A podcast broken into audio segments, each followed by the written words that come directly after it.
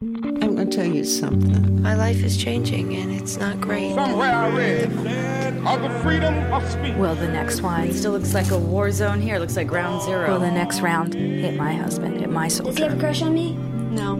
Figures. I just believe I'll die for my cause. Hearing is seeing. From American Public Media, this is an American Radio Works documentary. We were part of something bigger than just riding a bus. In the 1970s and 80s, a generation of Americans took part in a vast social experiment. They got on buses and rode across racial lines. I could see the fear on the white students. We all learned. We were all students, we were all kids, we could all be, we could be friends. Now, the era of desegregation is ending. How dare any school system say because you happen to be white, you can or cannot do this? In the next hour from American Radio Works, an imperfect revolution Voices from the desegregation era. First, this news.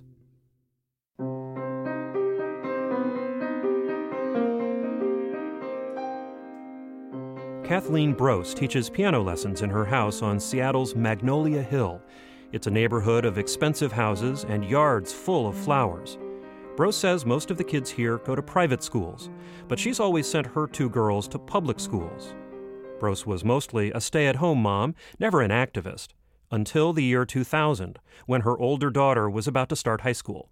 Not only she didn't get to go to Ballard, her first choice, she didn't get her second choice of Roosevelt. She did not receive her third choice of Nathan Hale, and all these schools are progressively farther away from our home. In Seattle, you could pick any high school unless it was full. If too many people applied, the district would choose students based on how far the school was from home or whether a sibling already went there or the student's race. The district was trying to keep a racial balance in schools. Brose's daughter plays cello, and Brose says the only available school with an orchestra program was far from her home, and it had a poor reputation.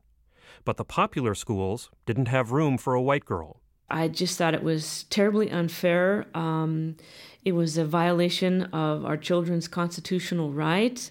I just felt that the school district needed to quit focusing on placing kids in schools based on their skin color. Brose took her case all the way to the U.S. Supreme Court, and in June of 2007, she won.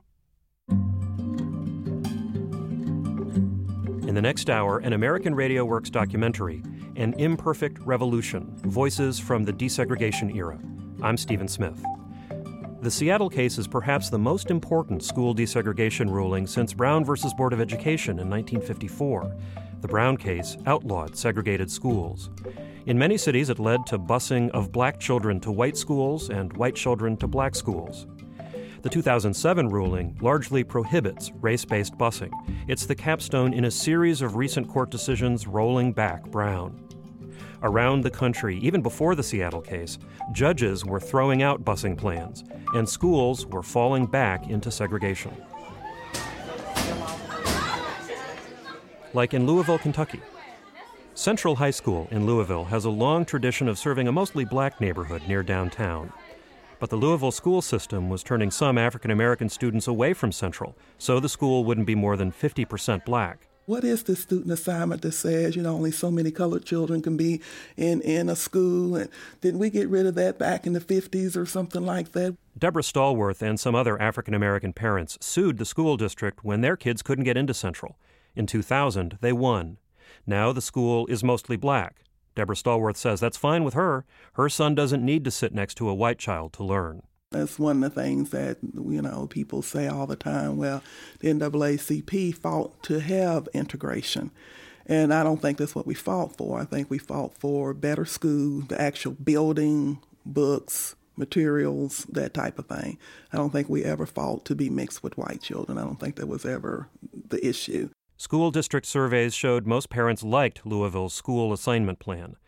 But a few years after the black parents' lawsuit, a white mom took the district to court when her child couldn't get into the school that she wanted. The Supreme Court heard her case along with the Seattle case, and it struck down Louisville's desegregation plan, too. The Supreme Court decision says schools around the country may still try to promote diversity, but it doesn't say how they can do that if they're not allowed to consider a student's race. A generation of American children rode buses out of their neighborhoods and across racial lines. Now, busing is vanishing around the country, and in some places, the change is dramatic. like in Charlotte, North Carolina. Once, Charlotte had a reputation as the city that made busing work. Now it offers a picture of what may come in other American cities. I'm looking at the entire country's school system being segregated again. I mean, that's really what it's going to boil down to. Valda Jones lives in Charlotte. She was in middle school when busing started, and she was sent to a white school.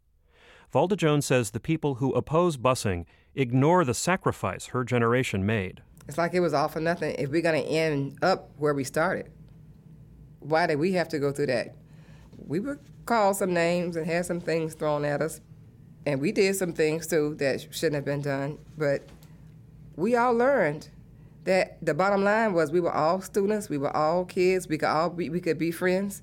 Many people who lived through school desegregation say it changed them forever.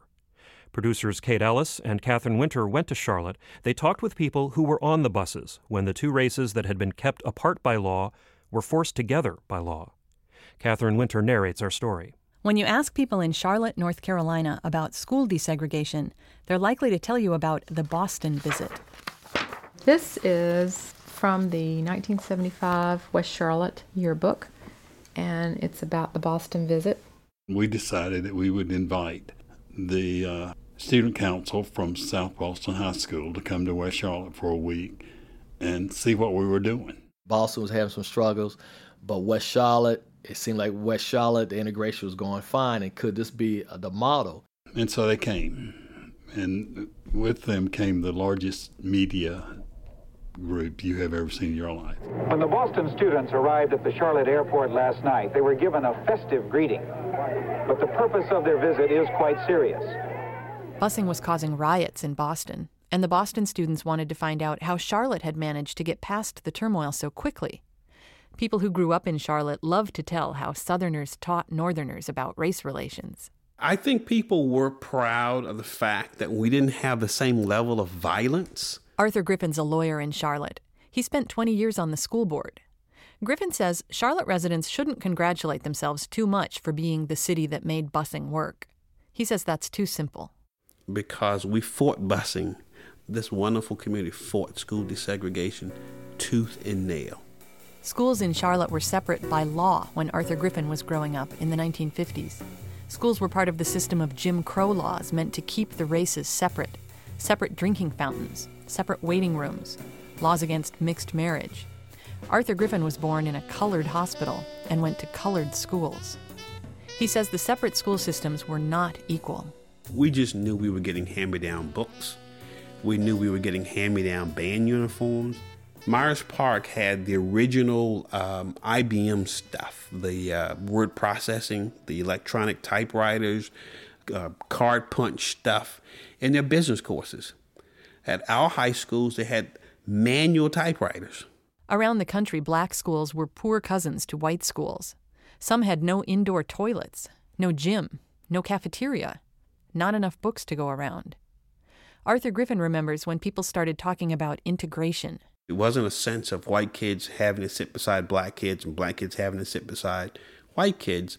It was a simple notion of give me the same stuff that these kids over here are receiving. That was one of the arguments that persuaded the Supreme Court to outlaw segregated schools. In 1954, in the landmark decision Brown v. Board of Education, the court said separate schools were inherently unequal. But three years later, schools across the South were still segregated. Do you think the Negro students ever will get in here? I think they'll get in here, but I don't know how long they'll live after they do get in here. When a few black children were allowed to enroll in white schools, violence erupted. In Little Rock, Arkansas, federal troops with bayonets guarded black students as they entered Central High School. Police held protesters back on the sidewalks. I just don't uh, feel that they have a right to go to school. with Well, why do you feel they don't have a Because, in the first place, I'm a Southerner. I was born a Southerner, and I'm going to die a Southerner. Mm-hmm. Amen. They got no business out here. This is our school, not theirs. They have, they have their own. That same year, 1957, the first black students were allowed into white schools in Charlotte. It had been three years since the Brown decision, but the school district only let in four African American students. Dorothy Counts was the only black student entering Harding High School. She was 15 years old. There's a famous photo of her walking up to the school in a plaid dress with a long white bow down the front. She's surrounded by a mob of white people. Some are yelling and some are laughing. Her mouth is set as she walks forward. The school is still there 50 years later, and Dorothy Counts Scoggins lives nearby. She's in her 60s now. When I came here, this was the auditorium, and now this is the entranceway. That's where the street was barricaded. It's a windy afternoon with a thunderstorm brewing. Dorothy Counts Scoggins stands in front of the school and tells the story she's told hundreds of times over the years. Well, the people were lined up on both sides of the street, and a lot of the kids were in the um, in the yard and on the porches. And then, of course, there was a group called the White Citizens Group, which was led by a Miss Warlick, and she hit, she was yelling to the kids, you know, don't let her in, you know, she doesn't need to be there. So, you know, that's when the kids were yelling at me, and you know, man, of course, you know, they spat on me, and they were throwing rocks, and they were throwing ice, and they were throwing all kinds of debris at me as I was walking down the street. Dorothy Counts didn't have a police escort or National Guard troops. She walked into the building alone. That was a short day at school. She got her schedule and went home. The next day, a Friday, she was sick, and everyone thought she had given up and wasn't coming back. So on Monday, there weren't any protesters outside the school. But inside, the students pushed her and shoved her in the hallways. The teachers wouldn't call on her. And um, so when I went home that, that day, you know, my dad asked me, and, you know, how did it go? And I just said to him, I said, well, you know, things will get better. You know, once they get to know who I am, then things will get better. The next day, Tuesday, some boys spat in her lunch. So on Wednesday, Dorothy planned to avoid the cafeteria by going home for lunch. My brother came to pick me up. And so when I came outside and I stood, and my brother's car was parked right there. And the, this window right here was shattered in a million pieces. And he was sitting in the car. And that scared me. And that was the first time that I ever really felt fear because, but you know, now it's not just me, it's my family. Dorothy Counts Scoggins says she still wanted to stick it out at Harding High. She wanted to pave the way for other black children, but her parents feared for her safety, and they pulled her out of the school. She'd been at Harding for four days.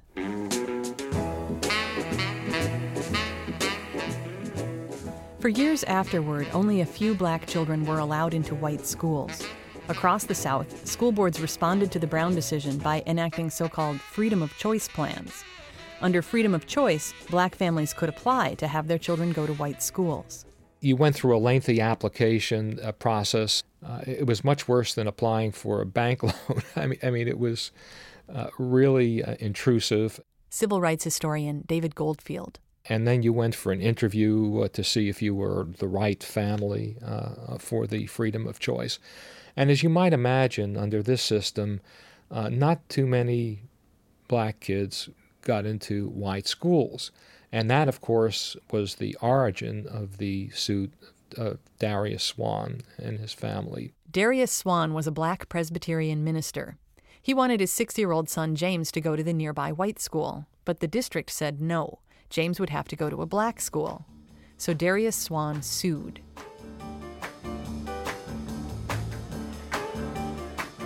It was 1965. The civil rights movement was at its peak. It was two years since the March on Washington and Martin Luther King's I Have a Dream speech. Congress had passed the Civil Rights Act. But many schools were still segregated around the country. In Charlotte, North Carolina, the great majority of black children still attended all black schools. The few who went to white high schools had some hard and lonely years. Like Gwen Jackson. She's a counselor at North Mecklenburg High School. The school's out on the north end of the county, in a suburb of Charlotte that's growing fast. Years ago, Gwen Jackson went to North Mecklenburg High herself. And when I went to North Meck, we were called the Country Hick School. It was all farmland. All of this area, all of these new houses were all farmland. And so we were the Country Hick School. Gwen Jackson's family lived in a small black community a few minutes' drive from here. She grew up going to black schools, but when she was in the seventh grade, her dad applied for her and her brother to go to white schools. Gwen Jackson was one of seven African American students in a school with about 700 white kids. Seven blacks in the entire school, and uh, it was so difficult. Oh gosh, it was so hard. the kids didn't want us there. They didn't understand. I didn't understand what was going on truly, but they didn't want us there. They picked at us. They teased us. They called us names when we walked down the hall. It's hot in here. It's not really very hot, but Gwen Jackson starts to fan herself, and then she starts to cry. She says she's surprised by her tears. She thought she was over this. Okay, let me see if I can finish this. Okay. Um, the only whites, I was not raised around whites, so the only time I would see them would be in the store, in the marketplace, or things of that nature. So it was totally new. And to go in a situation where you were somewhat popular into a situation where you were just like the scum of the earth, it was tough.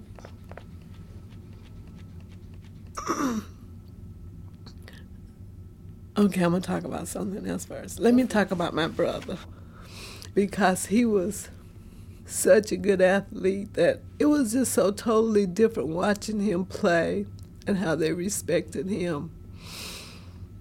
I remember at a basketball game, he was really good in basketball. I remember at a basketball game, they back then they would have like a cooler and they would have like a dipper, and everybody would drink out of the same dipper, and they would he would drink, they would drink, and it was just amazing to see that that they just accepted him because he played ball so well, you know.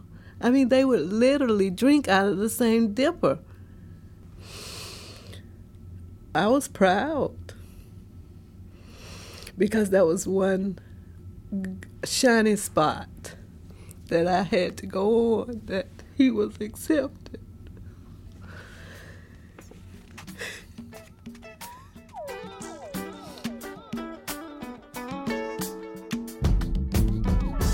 The next year, black schools were closed in Gwen Jackson's neighborhood, so more African American children came to her middle school.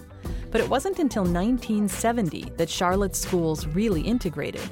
That year, a federal judge issued a ruling in the Swann case. He said Charlotte had to do more than just let some students switch schools. It must actively break down the system of segregation. Since the city's neighborhoods were segregated, children must be bused from one neighborhood to another. The school board appealed, but while it waited for the Supreme Court decision, the buses began to roll, and people got angry. Carmel Road and Quail Hollow Junior Highs were hit by vandalism, causing an estimated $40,000 in damages. At Carmel Road, no forced busing signs were smeared over the walls in purple paint and glue. Some parents refused to send their children to school. People called in bomb threats to school officials' homes. It must have been hard not to take them seriously. The lawyer who represented the Swann family had the windows of his house blown out by a bomb, and his office was set on fire. WBTV News in Charlotte did a retrospective a year after busing began. Fighting erupted in some schools, there were hair pulling incidents on buses, rock throwing incidents were reported, but it was the students themselves who found a peaceful solution to many of the disputes. Thus began a new wave of events in the schools, the Love-ins. The first happened at Myers Park High School, where scores of black and white students joined hands, forming a huge circle of friendship. Both races can get along, we can do things, and this is nothing but true love that we have over at Myers Park senior high school this year. The video shows kids in afros and bell bottoms holding hands in a field and grinning. Gwen Jackson says things got better at her school with the infusion of black students, but kids weren't sitting around singing Kumbaya. It was like boom. It was the, all the halls were mixed, all the classes were mixed. It was good for me to have them there, but I could see the fear on the white students to have so many black kids there. Gwen Jackson says even after widespread integration, many of the white teachers still treated the black kids badly. After she graduated, she went to a black college. She says she loved it there, away from white people. But then she married a man in the military and she was thrown in with white people again. One day I woke up and I had a best friend that was a white girl. I was in Germany her husband and my husband was stationed over there together and we were friends and then one day i realized she was my best friend and that was an awakening for me to know that i could trust her Mm-hmm. And that was because of segregation, of, of forced integration, not to trust white people. But now I'm better.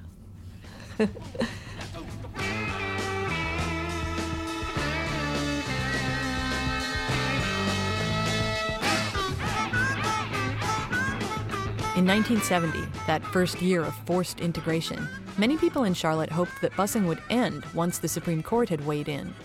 Around the country, there was opposition to busing. President Nixon opposed it. His administration filed a friend of the court brief in the Swann case from Charlotte, urging the court to move slowly on integration. But the court had lost patience with waiting for schools to integrate on their own. A unanimous Supreme Court today affirmed the principle of busing school children to desegregate schools. The decision came in four cases, the main one involving Charlotte and Mecklenburg County, North Carolina. In April of 1971, the Supreme Court upheld Charlotte's busing order. The effects of this decision are almost incalculable. Hundreds of desegregation plans, north and south, will have to be revised. And because of the millions of dollars and the tide of emotion involved, some fear a serious blow to support for public education. Daniel Shaw, CBS News, at the Supreme Court. You're listening to An Imperfect Revolution from American Radio Works. I'm Stephen Smith. In the wake of the Swann decision from Charlotte, judges around the country began ordering school districts to bus students across racial lines.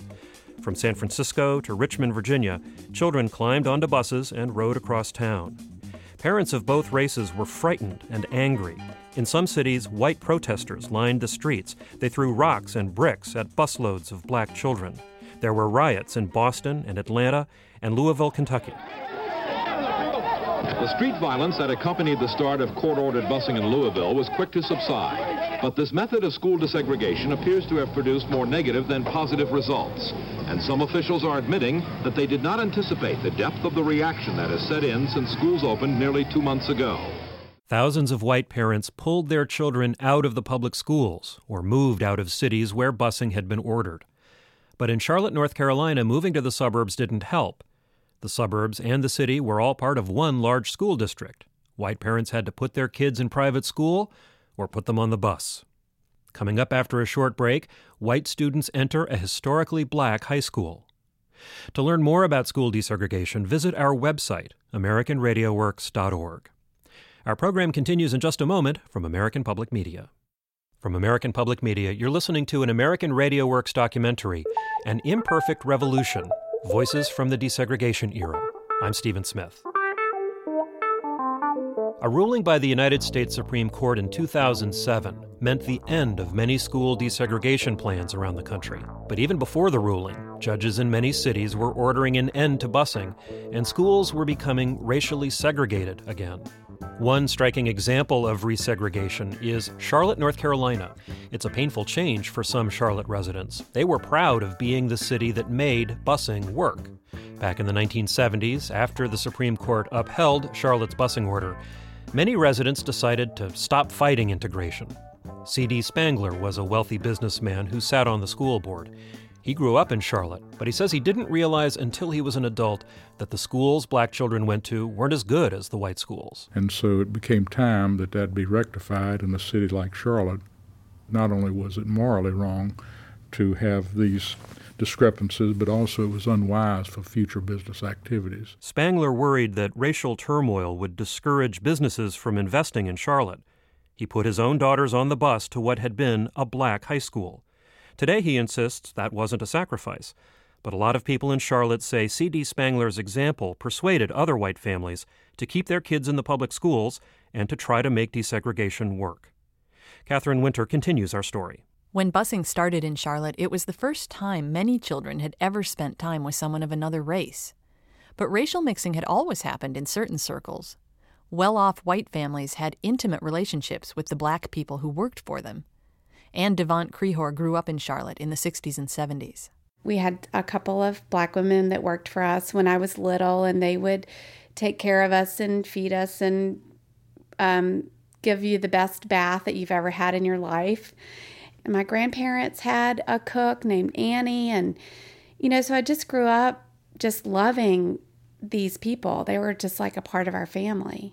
Still, Anne Krehor says going to a mixed race school made her discover that she had ideas about race that she didn't like to see in herself. She remembers a bad day in middle school.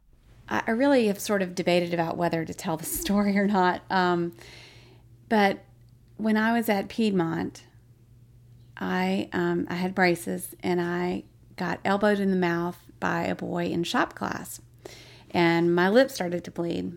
So I went to the bathroom to wash out my mouth, and there were a couple of girls hanging out in the bathroom that you know really had no business being in there. They were sort of the bad girls, you know. Um, and one was one was white, one was black. They were hanging out in the bathroom and asked me what was wrong. And I just casually sort of said, "Oh, some black guy hit me in the mouth." The two girls were so offended by her choice of words that they started to beat her up. Anne Krehor escaped from the bathroom. Today she's not bitter at those girls. She still feels bad about what she said. Why didn't I say Jim hit me in the mouth? Why didn't I use his name? He had a name. If it had been some white guy, would I have said, Some white guy hit me in the mouth? Probably not. And so it just taught me a really valuable lesson about choosing words. And so when my kids would come home from school and start to tell me a story, if they said, Oh, this black girl or this black boy or whatever, I would say, What does the color of his skin have to do with this story? And they would say, Well, nothing. And I said, Well, then I don't need to know what color his skin is. When Anne Krehor reached high school in 1976, she was bused to West Charlotte High. West Charlotte had been a black high school before desegregation, and a lot of white parents refused to send their kids there. They put their kids in private schools. But Anne Krehor gets tears in her eyes when she remembers how much she loved West Charlotte.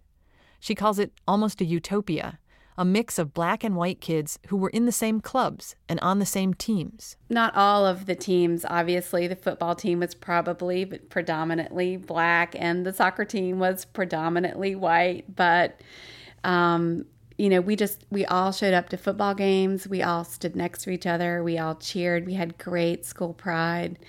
Um, just remember very fondly not saying us versus them. It was just, it was just us. It was we. WC is number one, and don't you forget it. WC is number one, and don't you forget it. Everybody knows that one.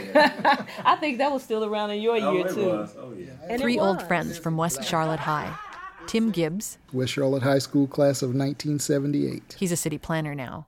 Eric Montgomery. Class of 1983. Voted most likely to succeed. He's a lawyer for Bank of America now and Sonia Lee Gilbert. Class of 1980 Lions. Very proud. Sonia Lee was Miss West Charlotte and Queen of Charlotte's Carousel Parade. She beat girls from all the other high schools. She was the prettiest girl in the school. West Charlotte was the only historically black high school in Charlotte that stayed open through integration. This is a sore point with many African American people. When integration came, black schools were shut down throughout the South. Black teachers and administrators were sent to white schools and often demoted. But West Charlotte stayed open. People in the African American community were proud of that school. Eric Montgomery played football for West Charlotte. When we played there, you know, we looked up at the stands, there were people there from the 30s and 40s who were still coming to football games and still were prideful in, in West Charlotte, making sure West Charlotte was successful. People who went to West Charlotte after it integrated say it was the best high school in town. School officials wanted to make sure white students would be willing to attend, so the school offered a wealth of advanced classes and activities. West Charlotte won sports tournaments. It had the coolest band. West Charlotte cheerleaders could stack themselves in the highest pyramid. Sonia Lee Gilbert. It felt like it was a level playing field. In other words, it doesn't matter uh, what your race was or what community you grew up in, you always felt like you had a fair chance. Uh, whether you were trying out for cheerleader or student government or uh, the drama club, whatever it was, the best people got the job. People who went to West Charlotte say it wasn't perfect. There were still black tables and white tables in the lunchroom, but you could switch tables if you wanted to. Some West Charlotte grads say they got so used to easy relations between the races that they were surprised when they went out into the community and found it wasn't like that. Several people told the story of the skating party. It was a party at the end of the season for the boys and girls basketball teams, black kids and white kids. Some of the black kids arrived at the roller rink together, and they weren't allowed in. They were told it was full. Sonia Lee was there. And we're out in the parking lot. Oh man, it's full. Well, then some of the white kids came on the basketball team, and they're like, "What do you mean it's full? Surely it's not full." Well, they went down and they let them in. They came right back out and they told us it is not even full. There's hardly anybody in there. They were uh, more upset than we were. When we got to school the next week, the FBI came and interviewed all of us. Sonia Lee Gilbert says shortly after that, the skating rink was shut down. But it's because the white kids were brave enough to go and see what was going on and they told. Because they didn't appreciate the fact that we couldn't go in the skating rink. And that was 1980. Again and again, people say this. The kids in the schools had an easier time with integration than the adults that surrounded them. Eric Montgomery says in his years of being bused, the only time he can recall racial tension is when the miniseries Roots was on TV in 1977. It was the first time on TV that you really got a inside look into slavery, and it had a huge impact on everybody's lives, both black and white. Your name is Toby. Let me hear you say it. What's your name? Kunta. Kunta Kinte. When the master gives you something, you take it. I did not watch Roots. I was scared it was going to hurt my relationships with my white friends. James Mitchell is a Charlotte City Councilor. He graduated from West Charlotte High in 1980. I'm probably one of the only black folks, you know, didn't watch Roots because I was scared that I would get angry. Why you look at me? You think I'm Kunta? You know, and we wanting to. Re- I didn't watch Roots because I think what I had was great, and it's almost like I didn't want to deny my past, but I'm like, okay, that's history. Let me keep it. I got to build on what's now. James Mitchell remembers getting on well with white and black classmates. He says at West Charlotte, over the lunch hour, black and white students would get together and dance in a room they called the dungeon.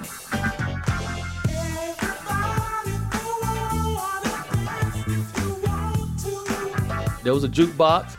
It was just a place, and they would say, "Wait a minute, what are you doing? What you call that?" I said, "That's the bump." Show me the bump.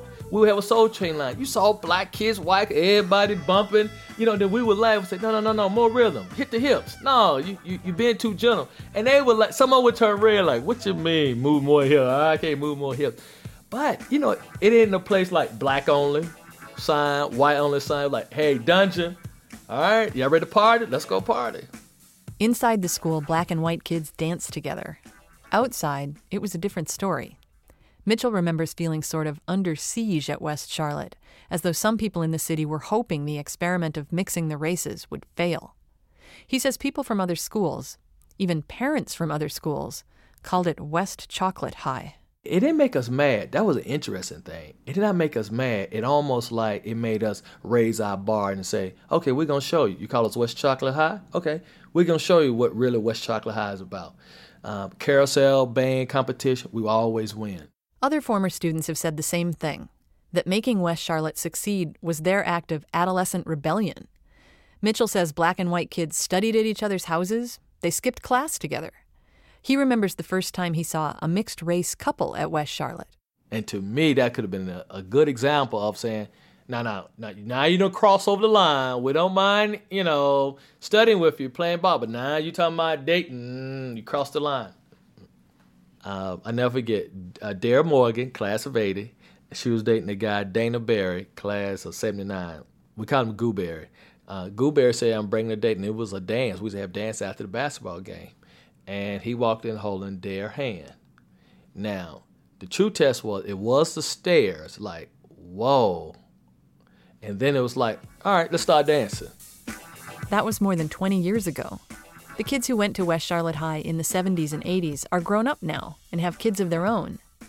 Many of them say going to an integrated high school changed who they grew up to be. That's a hit. We go, Lou!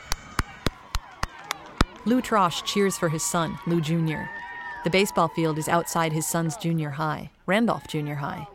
Lou Trosch went to this school himself in the late 70s. He lived in the neighborhood. At the time, other white kids were bussed in from a suburb called Matthews, and black kids were bussed in from a community called Greertown.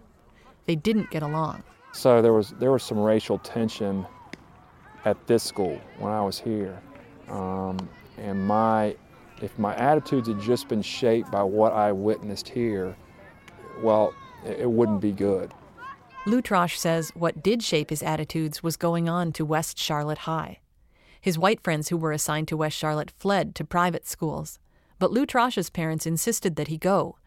They said it was the right thing to do. West Charlotte was probably the first time I saw people actually mixing together and um, hanging out with each other and doing things together.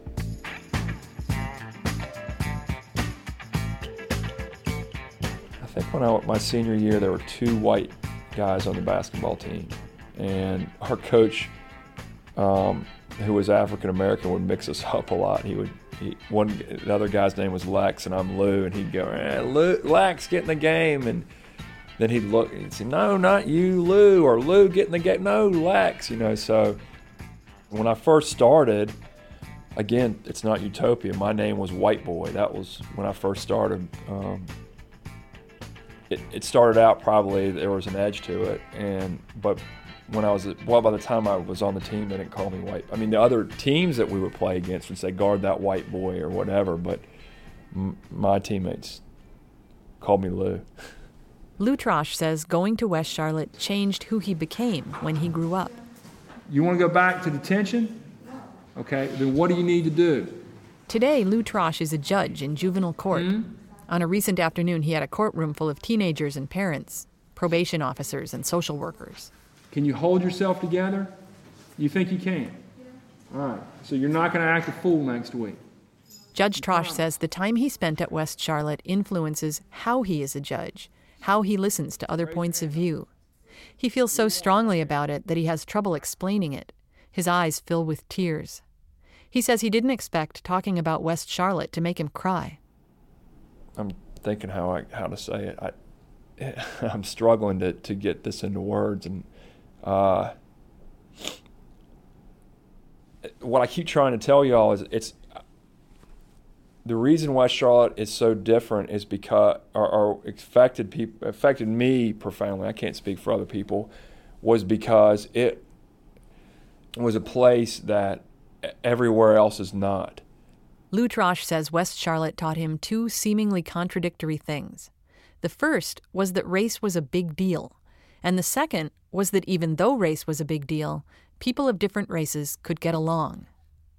He'd like his own kids to go to a high school with a racial mix like the one he went to, but that's much harder to do in Charlotte today. It isn't the same town. There's a balcony near Judge Trosch's chambers. You can see across downtown Charlotte. Everywhere are shiny new office towers and upscale condos. The growth is unbelievable. I mean, if you go look on this side, there was one big building. You see the building straight in front of us with the blue crane in front of it? That was the only big building in town. All of the rest of that is new. Charlotte's a boom town. It's got new banks and businesses. It's got professional sports teams and sprawling suburbs that it never had when Lou Trosch was in school the population has more than doubled since he was a kid. A lot of Charlotte's longtime residents say that's changed everything. They say the new people don't appreciate Charlotte's history. The newcomers moved here from places where their kids could go to neighborhood schools. They didn't understand about busing. And today, in the city that made busing work, busing is gone. How dare any school system say because you happen to be white, you can or cannot do this? Larry Gauvreau publishes the Rhinoceros Times in Charlotte. It's a conservative weekly that covers local politics. Um, we're kind of the Fox News, if you will, for for uh, you know uh, weekly print publications. Larry Gauvreau has a reputation as a loose cannon, but he got elected to the school board, and a lawsuit he filed helped end busing in Charlotte. Gauvreau and his family moved to the Charlotte area in 1994. He says he knew Charlotte bust kids, and he didn't approve. And we were offended that, you know, the Charlotte Observer would print a full page supplement and show the racial balance of all the schools. moving down from Washington, D.C. to Northern Virginia, we'd open that up and we were disgusted. I mean, we thought we were in South Africa. You know, this is apartheid going on or something. But Gauvreau wasn't moved to do anything about it until the year the oldest of his three children was ready to start school. And then when I got the little uh, thing in the mail says, uh, by the way, your son cannot go to this school because of the racial balance numbers. I said, that's it. Gauvreau asked a judge to throw out the court order requiring Charlotte to bus its students. He joined another dad who was already suing. His daughter didn't get into a magnet school because she was white. That dad was a recent arrival in Charlotte, too. In court, the school district argued that busing was good for kids. Thirty years before, the district had fought against busing. Now it fought to keep busing. But the district lost. A federal judge in North Carolina has ruled that the Charlotte, North Carolina school system may not use race as a factor in any decision it makes about operating the school system. Among other things, no more busing students to schools outside their neighborhood in order to integrate schools rather than allow segregation. It was similar to rulings in other cities. The judge said Charlotte had successfully desegregated its schools, so it didn't have to bus anymore. In fact, it wasn't allowed to bus kids based on their race anymore. That would be discrimination. The problem was, in places like Charlotte, neighborhoods had never desegregated. So when the city went back to a system of neighborhood schools, it meant many schools were nearly all black or nearly all white. So what?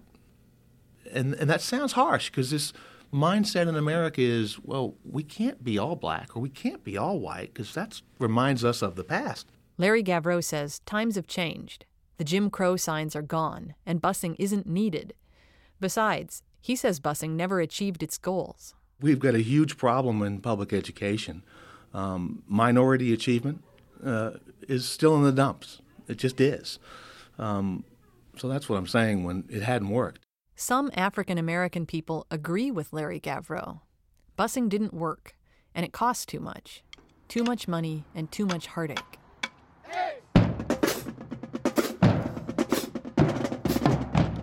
That's the Greenville Combined Youth Orchestra, out practicing on a spring afternoon. African American kids thump on drums and march up and down the sidewalk in front of a community center. Pop Sadler is directing. He and his wife Marie opened this center to try to do something for the people in this neighborhood. Families can stop in for help and sometimes for food. Y'all may have one cupcake. Shantae, Can I have one? you have to ask your mother.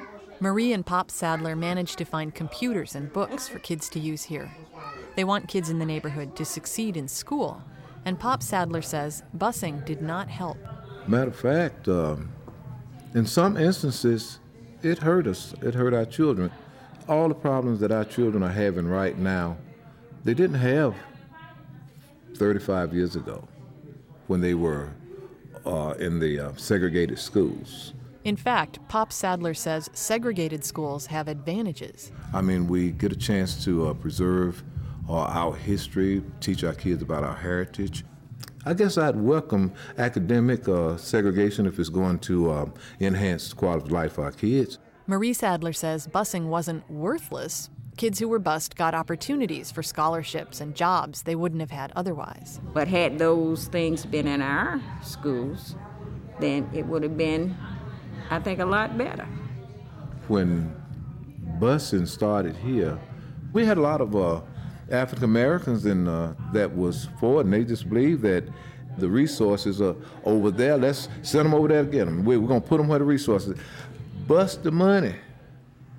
Don't bust our kids. Bust the money to where our kids are. It's an argument that comes up a lot when people talk about school desegregation. There's no question busing was hard, and that it was harder on black families than white families. Black children were much more likely to be bussed out of their neighborhoods. Why not bust the money instead of the children? It doesn't work. Hasn't worked anywhere in America. Former Charlotte School Board member Arthur Griffin. Conceptually, it sounds great, but think for a moment about the notion that education is more than reading and writing, it's about citizenship. How do you get hope? How do you get inspiration and aspiration out of busing money? Research bears out Arthur Griffin's opinion. When the Supreme Court heard the recent desegregation cases from Louisville and Seattle, more than 500 social scientists filed a friend of the court brief presenting research on the effects of school integration. The brief said kids who go to integrated schools tend to have less racial prejudice. And it said integration has improved school achievement for African American students. There's nothing magic about sitting next to a white child. Um, but there is a tremendous difference in being in a middle class school compared to a high poverty school. Desegregation expert Gary Orfield points out that integration doesn't just mix races, it also mixes social classes. And schools where there are a lot of middle class parents tend to be better schools. More affluent parents won't put up with poor teachers. More affluent kids encourage their classmates to do well and to go on to college. Orfield says schools where most of the kids are black or Latino tend also to be schools where most kids are poor. If you look at these highly concentrated, impoverished minority high schools, those are the country's dropout factories. A few hundred schools where most of the kids never graduate from high school and almost nobody is prepared for college. These are places that just destroy people's lives. Um, and, you know, to think that we know how to equalize this with just putting some money into them is thinking something that simply is not true. In other words, as the Supreme Court said in 1954, separate can never be equal. Here's West Charlotte High School today. At lunchtime, kids pick up chicken sandwiches and pizza in the cafeteria. Nearly everyone is black. Many of these kids are so poor that they're getting this lunch for free or at a discount. John Modest is principal of West Charlotte. So I think that has had been one of the side effects of resegregation. You know, we you end up with schools that are extremely high needs. High needs means a lot of the kids at West Charlotte can't do the schoolwork. We have students who are coming to West Charlotte who aren't prepared for high school. 67% of our students currently read below the ninth grade level. Some people who graduated from West Charlotte are sad to see what's become of it. Some of them are trying to raise money for the school or serve as mentors for the kids. Councilman James Mitchell comes to campus because he has meetings here and he talks with the students. Now, a lot of them recognize me just because of being elected official. They say, hey, councilman, hey, councilman, yeah.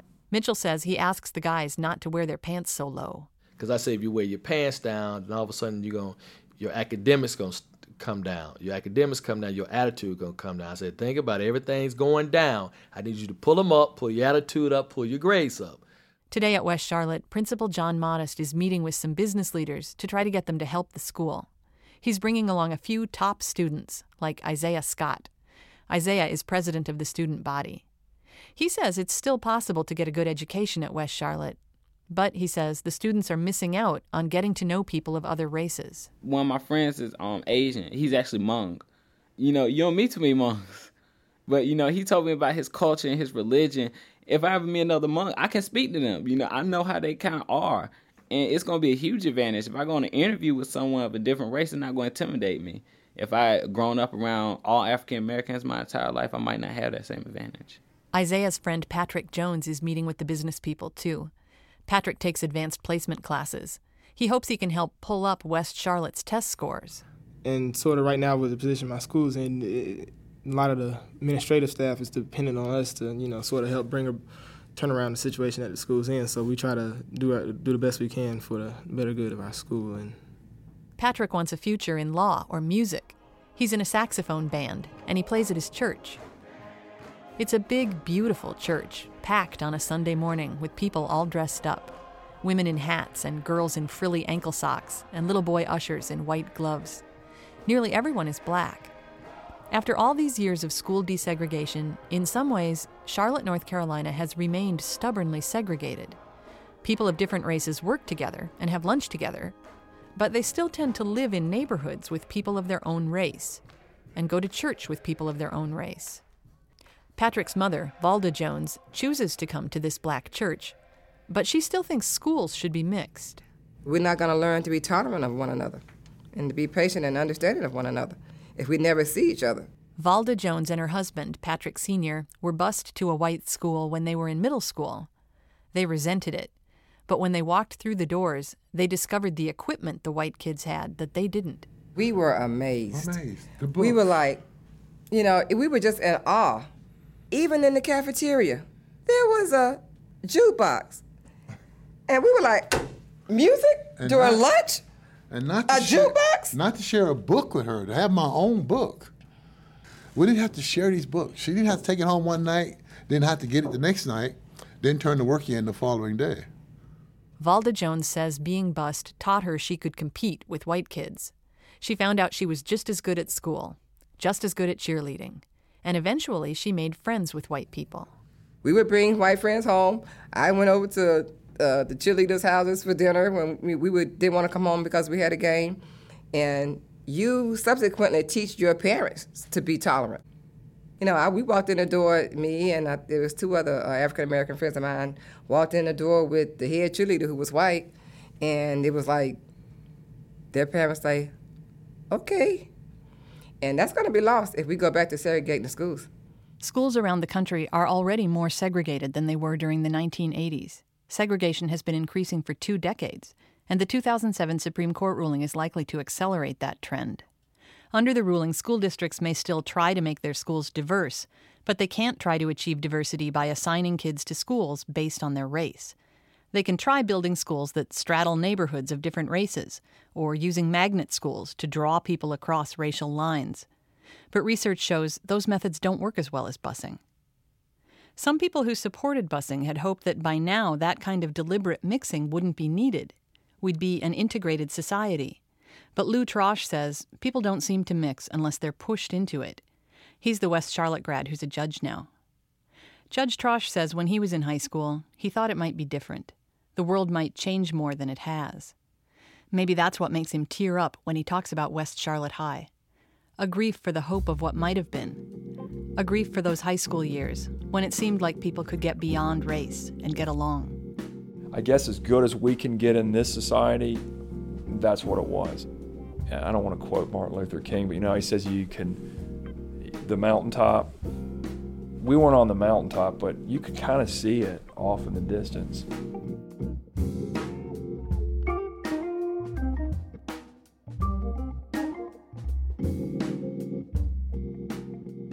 An Imperfect Revolution was produced by Catherine Winter and Kate Ellis. The editor was Mary Beth Kirchner.